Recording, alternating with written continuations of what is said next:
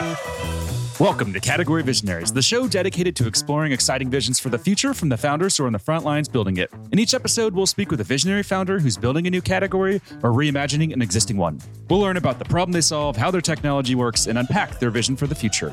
I'm your host, Brett Stapper, CEO of Frontlines Media. Now let's dive right into today's episode.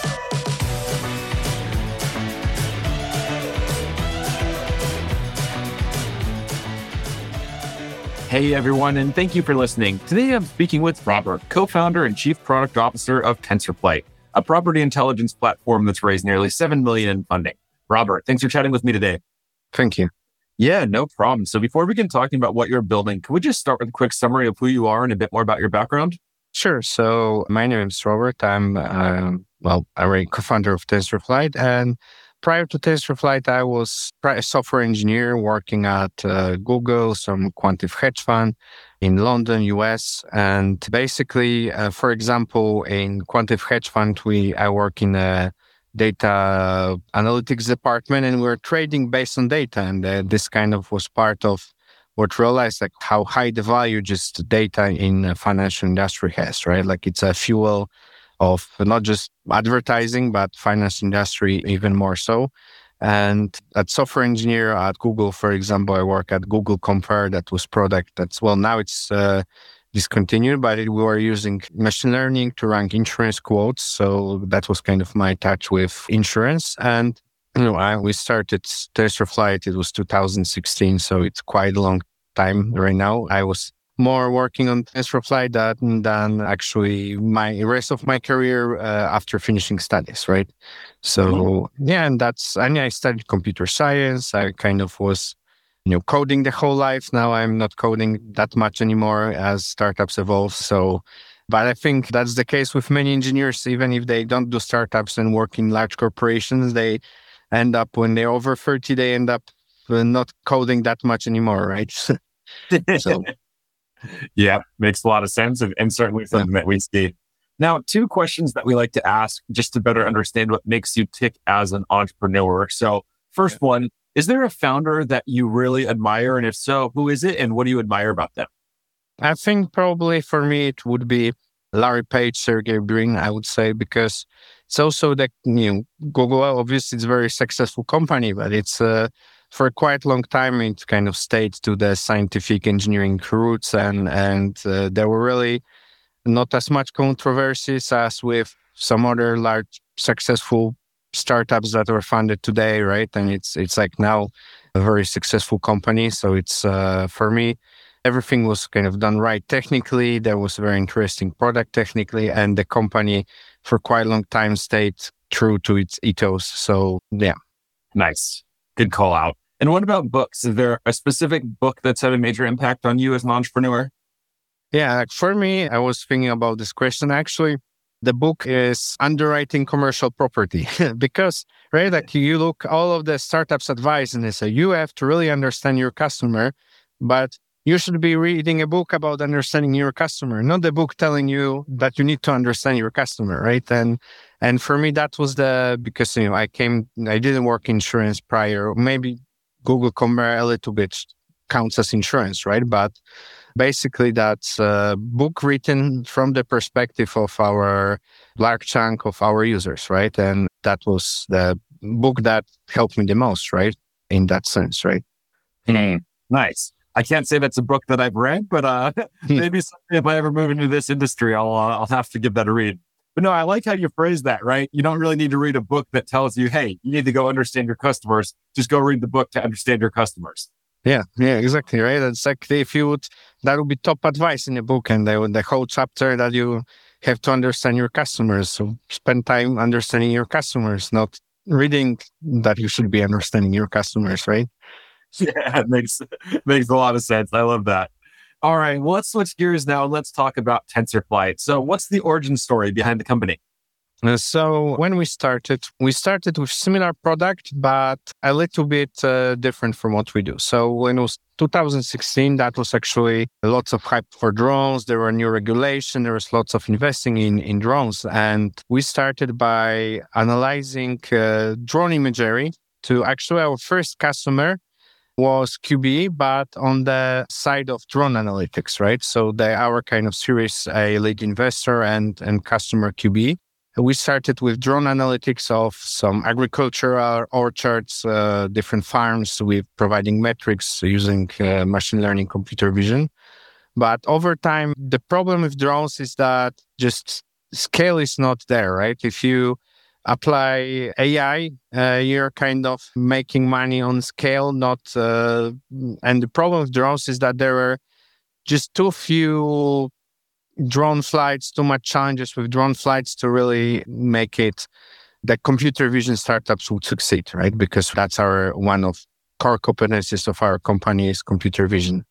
And then we moved to uh, satellites and also working with insurance, a few other industries. And over time, from a few industries we're working with within satellite analytics, we kind of cut down to just insurance, right? So we started drones insurance.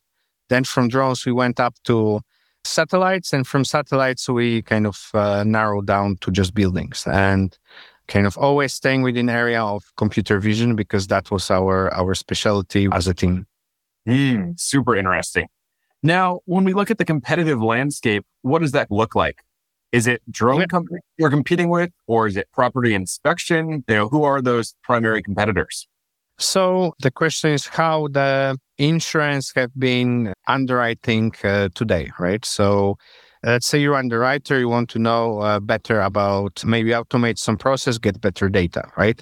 The first uh, area is you would look at uh, things like taxes. So there are a few companies that are really large companies in publicly traded that work with kind of this type of data sets, like CoreLogic, Verisk, uh, and so that's kind of one category. Another one, you know, you can send inspectors, you can uh, make manual inspections yourself, but it's too expensive uh, usually, right? So it's uh, most companies just can afford to inspect a few percent of properties they are underwriting, right? And then when you go into area of computer vision, there are similar startup companies to us, like Cape Analytics, Better BetterView, Arturo Zesty, and we differ within this category by uh, first we focus more on commercial properties than just uh, residential. We also focus on whole structure, not just roof. So most of our competitors get maybe more detailed at the roof, but do not look at other attributes like construction type about the building or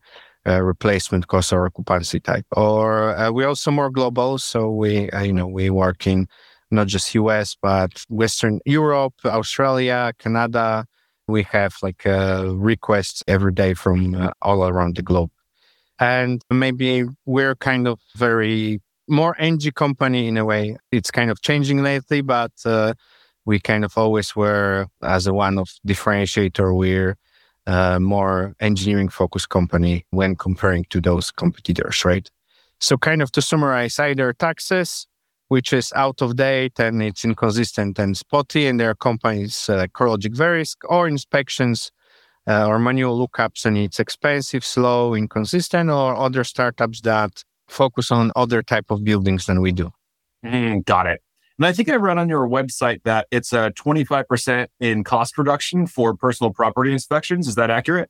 Uh, yes, of course, but the, such metric it's uh, complicated to calculate. Like uh, depending if you're how much you're spending already, right? So kind of each metrics like this really needs to be calculated per customer and how they're dealing with the problem today, right? So it's that was uh, from one case study with one client, and that's number that came from this client. And in, in for some clients, it can be lower or better depending on how they do it already today. Makes a lot of sense. This show is brought to you by Frontlines Media, a podcast production studio that helps B2B founders launch, manage, and grow their own podcast. Now, if you're a founder, you may be thinking, I don't have time to host a podcast. I've got a company to build. Well, that's exactly what we built our service to do. You show up and host, and we handle literally everything else. To set up a call to discuss launching your own podcast, visit frontlines.io slash podcast. Now, back to today's episode. Now, talk to me about your journey to finding product market fit because it sounds like you're there, right? Do you have product market fit today? Yeah, definitely. Definitely. What was that journey like? Were there any major changes or discoveries or pivots that you had to make along that journey and, and reaching that product market fit? Yeah, so you know, we and we started by this journey from drones to satellites to buildings in the beginning, and the product needs. And as soon as we really in you know 2016 was drones, then late 2017 we already had basically what we're doing in 2017 to now.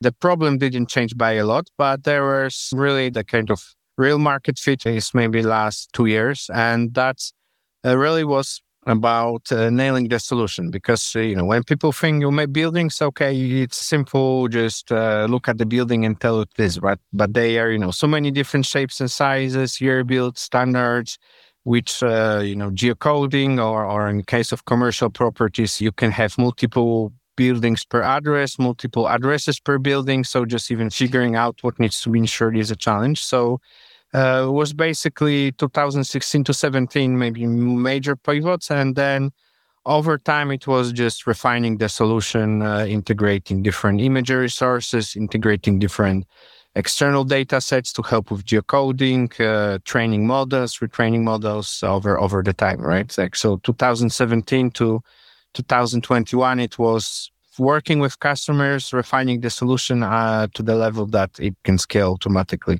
And in terms of the scale and the traction and adoption that you're seeing, are there any numbers that you're okay with sharing that just highlight that growth?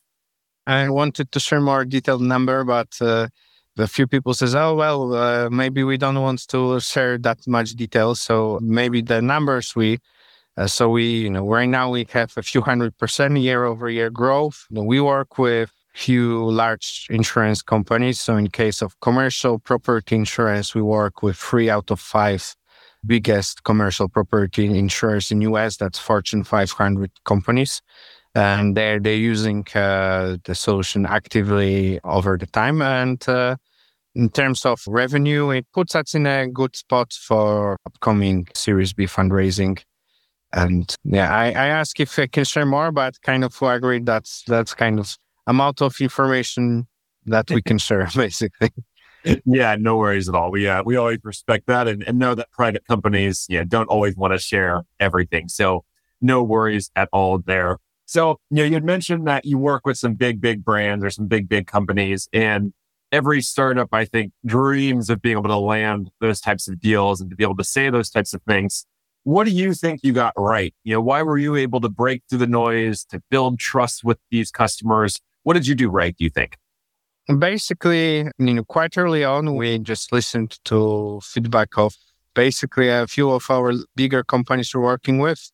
A lot of work we just almost not custom build, but because those companies have very similar solution, right? So we just uh, problems. So we just kept talking to a few companies and basically just uh, building what they told us, right? So it's kind of like we're joking that our product management department is our customer underwriter, right? And and uh, we only recently we you know seriously took the stuff like road mapping because previously it was like just ask uh, what they need improved and we were just improving what they told us, right?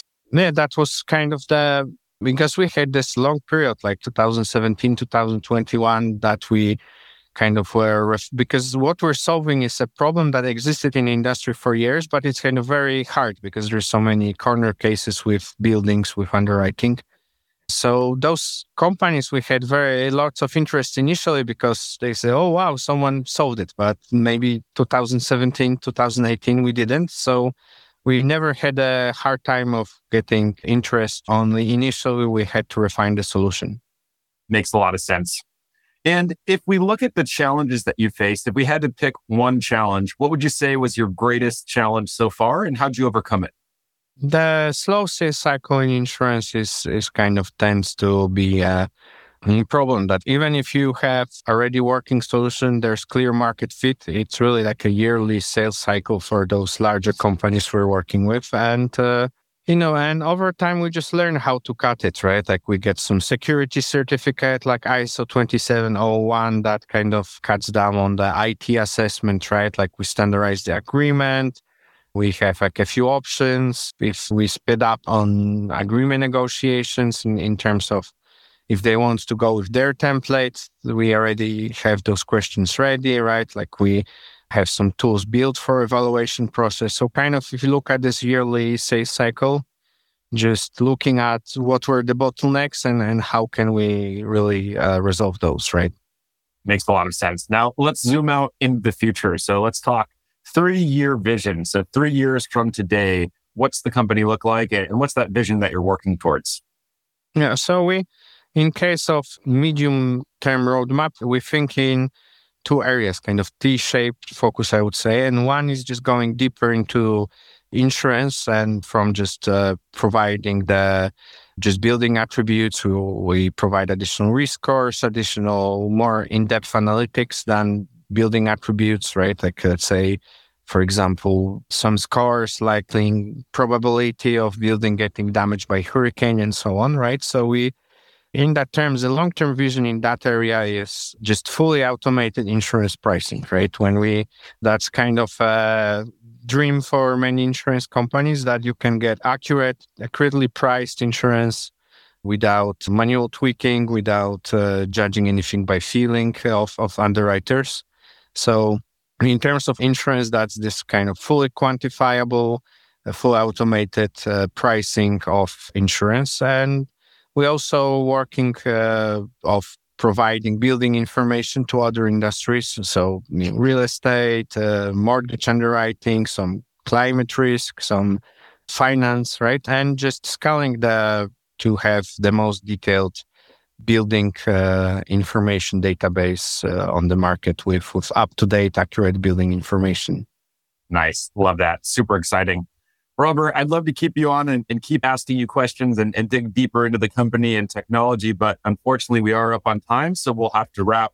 Before we wrap up here, if people want to follow along with your journey as you continue to build, where's the best place for them to go? The marketing have been amazing on keeping LinkedIn up to date uh, recently. So our LinkedIn is the most active uh, channel right now. You know, we have also other channels, but uh, LinkedIn have been uh, great for us recently. Awesome. Sounds great. we'll definitely have to check that out. Robert, thank you so much for coming on, sharing your story and talking about everything that you're building. This has been a lot of fun and it's been super interesting. And we wish you the best of luck in executing on this vision. Thank you very much. Thank you for your time.